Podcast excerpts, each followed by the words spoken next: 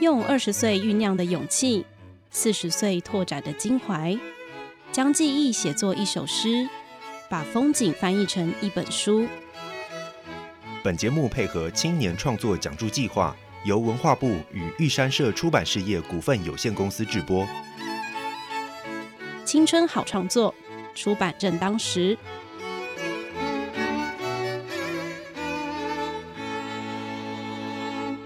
欢迎来到青春好创作出版正当时。今天邀请到去年度受讲座的创作者光峰。那除了会谈一下他作品之外，也会分享关于申请这个讲助计划的一些想法。好，那请光峰跟大家打招呼。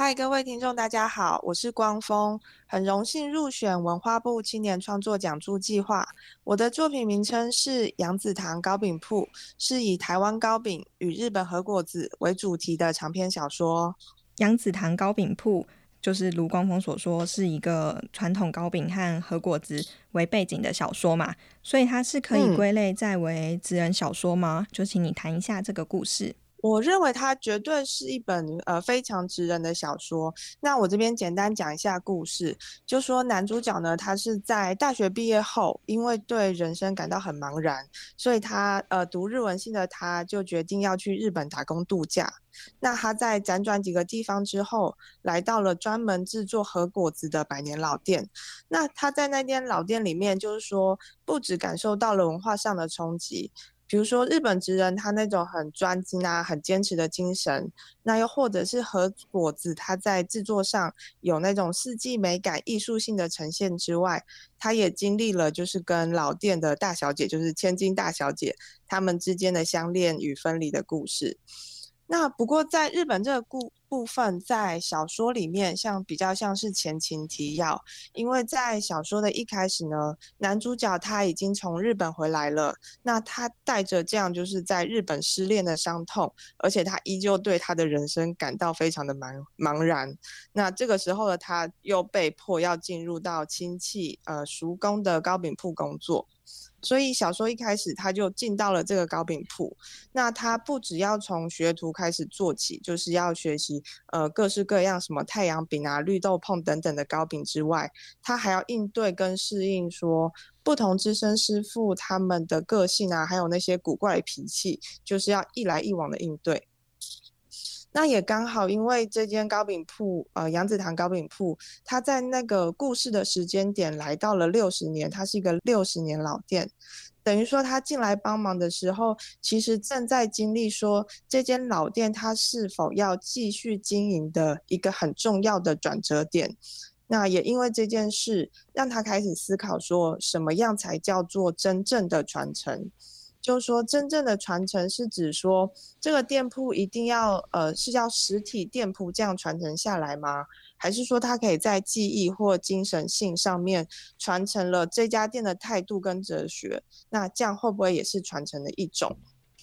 对，所以在故事里面会探讨到这个部分。那整个小说来说，它算是以就是这样的甜点饮食文化来作为基底，那探讨的面向蛮多的，像是刚刚说到的传承。然后以及还有就是人生很迷惘的时候，他要怎么去找到他自己人生的答案？那在这里面也有爱情的议题，以及台湾跟日本在历史上的交汇与交流。那刚刚说的这些，其实都很希望透过杨子堂高饼铺这篇小说来一起呈现给读者，然后一起来讨论。诶，所以其实听起来是一个架构很饱满的一个故事嘛，然后感觉是也蛮适合在这个时间听的，因为就是。讲到糕饼铺，就想到哎，就是蛋黄酥啊那些的，就是已经是中秋节的季节了。中秋节的时候，对对对，里面也有提到，就是他们在中秋节要赶工糕饼的那个部分，所以也蛮精彩的。那光峰现在是住在台中嘛，还是就是从小就在台中生长？因为这本书听起来就是有一个部分，它是就是在以台中的文化为主嘛，嗯，然后。嗯，所以这个作品和台中的地方记忆是有做连接的吗？如果要说的话，就是我都会跟大家说，我是百分之百，就是一百 percent 的台中人，因为我从出生到现在，然后不管是求学或是工作阶段，我其实都没有离开过台中，就是有点有点久了啦，就是一直都在台中，那所以对台中也非常了解。那刚好呃，台中这个部分对我来说，就是也是一个糕饼的起源地。那所以我觉得能够在呃自己的出生地写一本跟台中相关、跟糕饼相关的小说，对我来说也算是意义蛮重大的。好，因为官方有在那个作品理念里面提到说，曾经是那个台中烘焙这本杂志的编辑和记者嘛。嗯，所以就是因为在采访过程中有什么样的契机，让你就是开始决定要创作这个故事吗？呃，刚刚提到就是因为我在台中工作的关系，那。呃，我那时候是担任台中烘焙的编辑跟采访。那那本呃杂志呢，它是台中市糕饼工会委托，就是我们设计公司编印的季刊。那透过这本杂志，我就是深入的了解整个糕饼产业的现况。因为在做那本呃季刊的三年期间，我认识跟采访了有超过。也应该有一百位或超过一百位的烘焙业者，那他们有些是制饼经验呃数十年的糕饼师傅，那也有就是传承了百年老店一直到现在的经营者，那甚至也有串起烘焙产业上下游，像是原料商啦、设备商的经营者，那也有致力让就是国际认识台湾的面包师傅，像是吴宝春师傅跟他的子弟兵，我也有采访过，那所以在。认识了这么多师傅之后，我就听了非常多的故事，听他们是刚开始啊是怎么投入糕饼这个领域，那他们怎么打拼，怎么经营，那也是因为那个时候我才知道，其实，在台湾糕饼发展有一个很重要的历史脉络，就是其中之一，就是从我们台中的神冈啊、丰原那一带开始的，而且他们延续下来的发展历史也已经超过一百年以上。那因此，这些故事就是一直收藏在我心里。我想要将他们的人生啊，跟精神写下来，让更多人可以认识他们，然后也可以记录下来这些故事。那这次透过小说的形式呢，就是可以让读者跟着主角们的经历，去看见整个烘焙产业的全貌，就是一个比较全貌性的观点，这样子。哦，所以就是说，因为在采访过程中发现，其实。嗯，台中糕饼的历史就是其实可能是从日治时期就开始，所以才会有兴起，就是让它跟和果子就是做一个呼应的这个想法，是这样吗？这个部分也是蛮转折的啦，因为我一开始主要是要写糕饼这一块。那为什么会写到和果子？是因为呃，我们我跟着台中市糕饼工会，他们有去日本做一个参访。那他们那些去日本参访的点都非常的特别，都是经过安排的，就是跟一般游客完全不同。他们特别就是要去看日本在地烘焙产业有那种最新产品的，或是有最新营运模式的烘焙店家。那因为这这样的参访，我发现就是两地的烘焙职人啊，他们虽然语言不通，可是，在面对烘焙的时候，他们拥有的热忱是一样的饱满，一样的高。那我就开始好奇说，就是都是在制作甜点糕点，那台湾与日本在技术上、精神上，或是历史发展。的上面究竟有什么不同或相同的地方？所以这些疑问啊，或是我的好奇，其实也都陆陆续续收录在小说里面，然后可以跟大家一起来做讨论。所以这样听起来，其实是就是有了在那个台中烘焙的采访编辑的经验之后，然后后续才有这个写作计划。那所以也会好奇说，就是是在。任职编辑的时候有去那个日本，那不过就是当你决定创作这个小说的时候，你是否还有去特别去取材？就是比如说，就是自己再到日本的和果子店去踏查之类的。那说到这个部分，真的就会觉得非常的惋惜，因为我在写计划的时候，其实，在计划里面我有安排说要去京都考察很多家和果子店，然后甚至都已经排好说我要去哪一家哪一家哪一家。那可是因为那一年就是刚好新冠肺炎刚进来台湾，然后在四周国家都在爆发的时候，所以就是那时候就取消了，就是还蛮可惜的。可是因为这个取消，让我。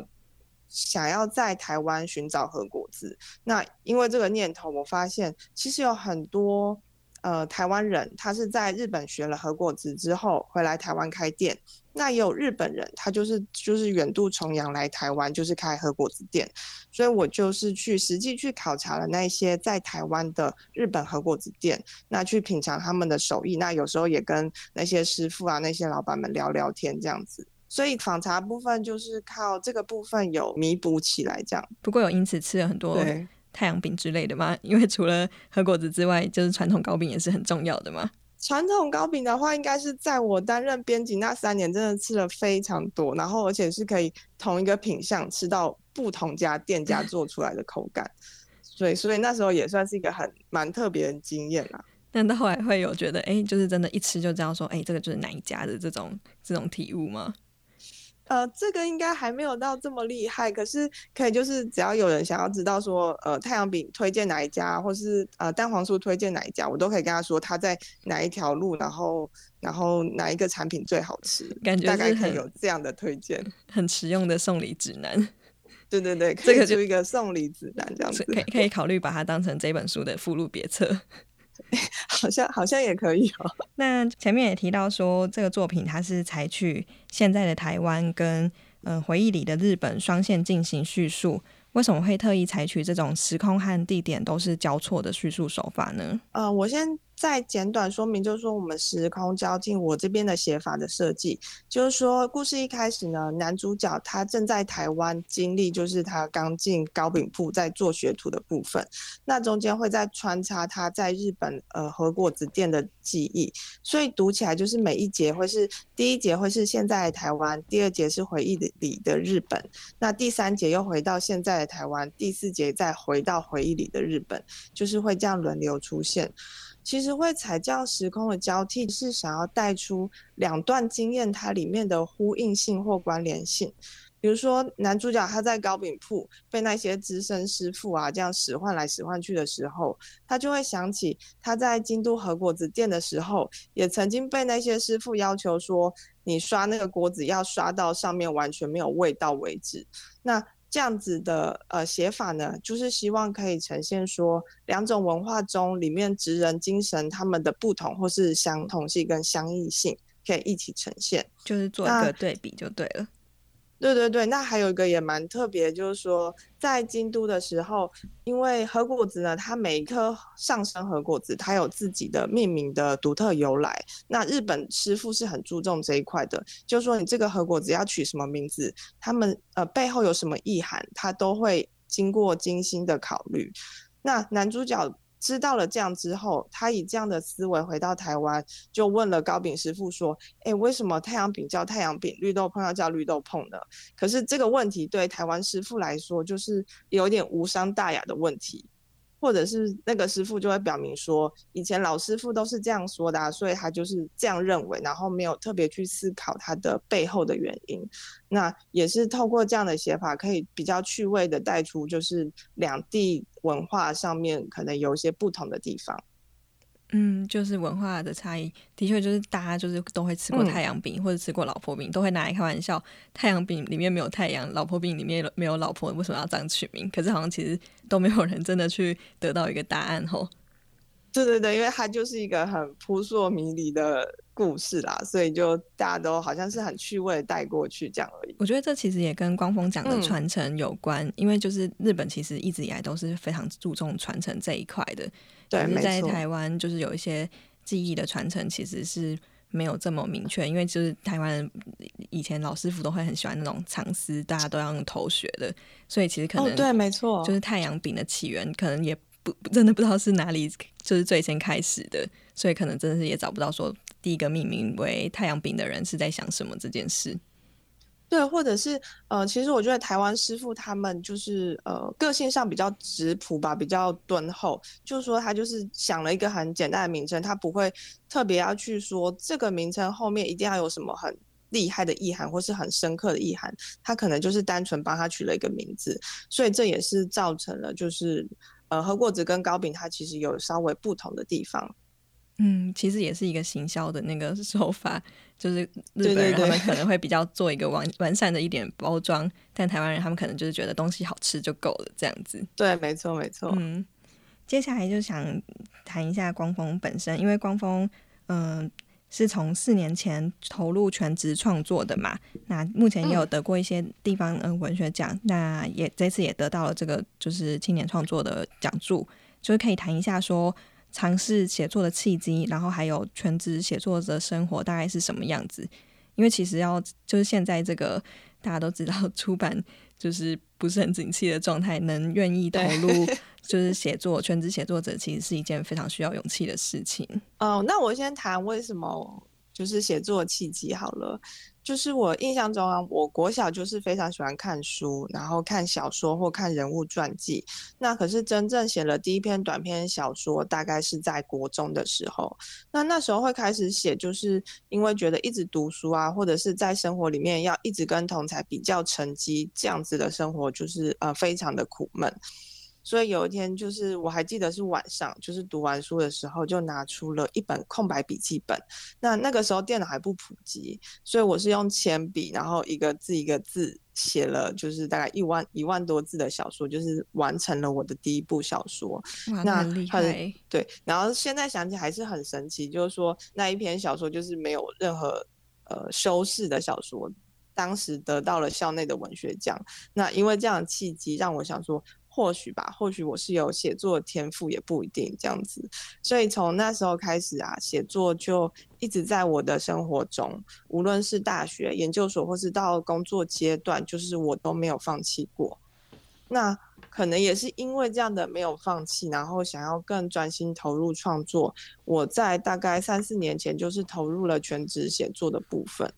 那全职写作呢，可能在一般人眼中。也许会有轻松的成分，就是说你一整天的时间啊都是很弹性，可以自己安排嘛。然后你也不用上下班打卡啊，也没有主管或客户的压力等等，就是看起来好像很棒。那可是当我亲身体验之后，我发现全职写作它真正辛苦的地方，真的是你要投入你才知道，它辛苦的面向是完全不一样的。那最大压力就是在收入比较不稳定的状况下，你可能不知道自己什么时候才会被看见、被认同。那也不确定说自己就是一个人默默的写啊，默默的写，所有的坚持，这样的坚持是有意义的吗？会是有人欣赏的吗？所以最大的困难大概就是自己的心魔。那目前我跟自己的心魔应该算还相处的不错，因为毕竟也三四年过去了。然后你也会明白说，呃，其实很多事情是急不得的。那特别是写作这个，它就是需要花，就是每天每天这样累积下来。那目前现在的生活就是自己规划上，就是会切出一些区块。比如说，我有一个区块就是要承接一些额外外面的文案的工作啦，然后一个区块就是要安排自己的创作时间。那还有个区块呢，我也有在经营，就是写小说的人 FB 跟 IG 的社区平台。那透过这样子，目前就是组合成我目前呃生活的重心，大概是这几个区块。写作其实就是真的是一个人的战斗，其实真的那个孤独，就是要真的从事写作的人才会知道的。就是像刚才讲的，就是比如说，就是嗯，不确定说什么时候会被看见啊，而且就是投了奖项，有时候可能就是石沉大海，其实都会让人蛮焦虑的吼。对，就是而且偶尔就是常常会石沉大海啊所以你久了就是可能要自己的信心，可能要自己想办法累积起来，要不然生活中真的很多事情都会打击到你想要继续写作这样子的事情。不过我觉得还好，就是说我目前来说都还算很坚定，就是还想要继续走下去，就是因为还有想要继续讲的故事，所以就是还会努力在投入这个创作当中，这样子。对，没错，没错。像像我现在就是电脑里面大概还有很多个很想要写的的一些计划，都都还在里面，然后都想着哪一天可以把它写出来。诶，所以接下来搞不好会有在其他计划，就是拿来投清创挡住计划这样吗？对，一一定会有，希望到时候也可以这么顺利。好，那就是想请光峰再分享一下，就是在执行这个计划的时候，有遭遇什么样的困难，或是有什么样的想法可以跟大家分享呢？嗯，执行这个计划困难对我来说有两个，那第一个就是因为。呃，原本有定京都考察，然后因为疫情取消，所以我就要想办法来透过其他方式来补足和果子相关知识的这一块。那最后的成果很满意，因为我觉得我已经尽我自己可能做到的最大限度，就是尽可能收集到各式各样在台湾可以取得的和果子的知识。那这已经是完全没有遗憾了。那第二个最大的困难就是，嗯，因为我以前都是写短篇小说，那这是我第一次尝试写长篇小说，所以在时程上啊，或是在故事的发展上都是比较不确定的，就是不太确定要怎么去执行或规划。那呃，我会克服这部分，就是每个星期规定自己至少要写一个小节。那我最后这整个长篇小说，我写了四十四个小节，然后总共大概八万多字。所以等于说，就是长篇小说就是要透过很好的时间的安排规划，那才能累积出作品。这对我来说是很难忘的尝试跟体验。那因为这部作品叫做《杨子堂糕饼铺》嘛，它。嗯，为为为什么会取这个名字？我们是不是 落入那个回圈？就是为什么要取名这个？可以分享一下吗？嗯，哦，我想一下，它是有实际存在的店家的参照吗？还是就是嗯，什么样的想法让你觉得就是取这个书名？呃，应该是说，嗯，它没有一个参照的店家。那它是一个我完全虚构出来的一个店名，可是我自己设定它就是在台中最多太阳饼店的那条街上面，就是默默在那边盖了一个虚拟的杨子堂糕饼铺这样子。那杨子堂糕饼铺为什么取这个名字？其实是我自己的一个私心，就是呃，因为我们家里的一个小小的事业就是类似这样的名字。那我没有继续传承这个事业，所以我才会想说，在小说里面去探讨传承这件事情。所以我其实是把那个名字做了一个转化，变成杨子堂糕饼铺这个名字。所以这个名字是从我们家小小的事业那边就是转化过来的。那其实我取这个名字，我目前我父母亲都没有发现跟我们家的事业是有相关的。那我觉得这是蛮有趣的，就是一个小彩蛋，就对。对，算是一个小，对我自己来说算是一个小彩蛋，就是也是用这种方式，就是作为你个人的传承跟一个就是保存记忆的方式。对，没错，就是我就是想要透过这样的方式来弥补，就是呃，可能父母亲比较失望，说我没有去传承他们原有的事业这一块。那透过这样的方式，就是呃，修复这样的遗憾吧。我想再补充问一下，因为就是我这边手边有那个。光峰提供的四月的章节嘛，那是。因为提供的章节其实是从中后段给我们的，然后就是除了刚才提到的主角啊，然后还有叔公这个角色之外，好像还有一个兰姨这个角色，就是可以想想请你分享一下，说为什么会特意就是节选这个这个部分作为四月跟就是兰姨跟这些角色之间的关系。因为我在想，呃，杨子堂高饼铺它是一个职人小说，那我其实有考虑说要截取真的是在实际做糕饼或是做和果子的片段，可是我又觉得，如果从情感面来切入的话，或许可以让呃读者或是看到的人更有感同身受的感觉。对，蓝影跟叔公的故事就是比较悲剧型的，就是说他们是在很早台湾很早期早期的时候认识，那那时候蓝姨她是一个大小姐，那叔公就是糕饼铺的儿子，那他们这样的关系就是一定是可能最后不会有结果的。那有一天蓝姨就在家人带走之后就没有再出现了，所以叔公在这段感情上面他。一方面，他传承糕饼铺是为了自己父亲的味道嘛。另那另外一方面，他其实是想着守着这家店。那有一天，有一天他的初恋情人，他的兰姨会再回来找他，让他是可以找到他的。所以他也以这样的信念，就是传承了杨子堂糕饼铺，呃，长达六十年的时间。所以他有点像是一个充满等待的爱情，大概会是这样子。所以其实就是不只是说，就是架构里面有做对照，其实它里面角色之间的关系也有相互对照。这样就是因为提到说主角其实是一个失恋的嘛，然后叔公他的角色也是一个就是追寻一个没有得到回报的爱情这样子。对他们就是好像有点可怜，就是说这两代人他们都是有这样的失恋记忆，而且他们这样失恋记忆其实都跟店铺的传承是有相关的。那虽然他们这两段爱情都是比较黯然收场的方式，可是最后其实，在小说最后，他们都有跟这个爱情或者跟对方达到一个人生的和解。所以等于说这样没有结局的爱情呢，对他们来说仍是非常美好，而且值得记忆一辈子的。所以我希望读者在读的时候呢，也可以拥有这样就是有点悲伤啊，又有点幸福的感受。好，谢谢光峰今天来到节目。光峰还有什么想要跟大家分享的吗？那我想要再补充一下，就是在和果子就是取材的部分，就是说除了我实际到呃在台湾的日本和果子店去考察之外呢，其实因为小说设定里面啊，有些人物他必须是要会做和果子的，所以我也特别从台中到台北，就是两次参加过两次不同老师授课的和果子的制作课程，天哪，也太去实际体验怎么做和果子。应该蛮困难的吼，因为就是想到和和果子，就是会直觉想到哦，那个很还蛮细腻的。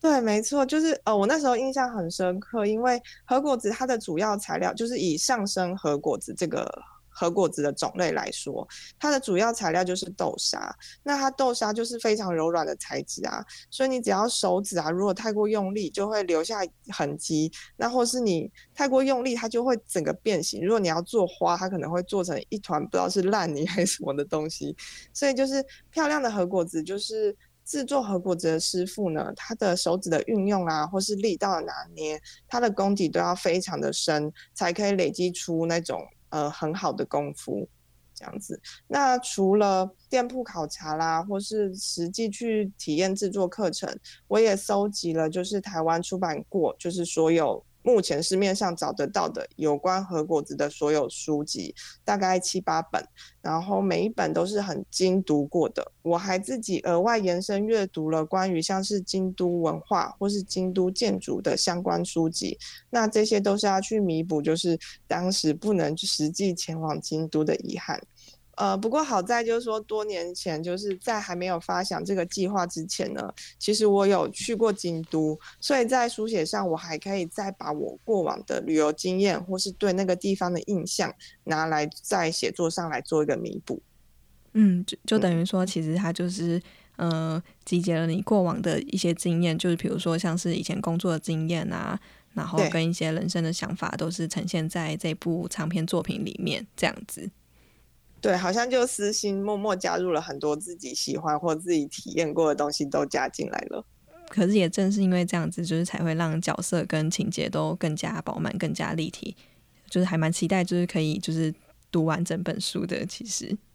嗯，嗯，谢谢谢谢。很高兴今天就是邀请到光峰来分享他的杨子堂糕饼铺这个写作计划。这是一个关于台中在地之一，然后有传统高品部跟和果子相互对照的一个故事。接下来，光峰他也会在十月三号的实体美会会上跟大家见面。就如果有兴趣的读者，就是都可以关注一下青年创作美和平台这个粉砖。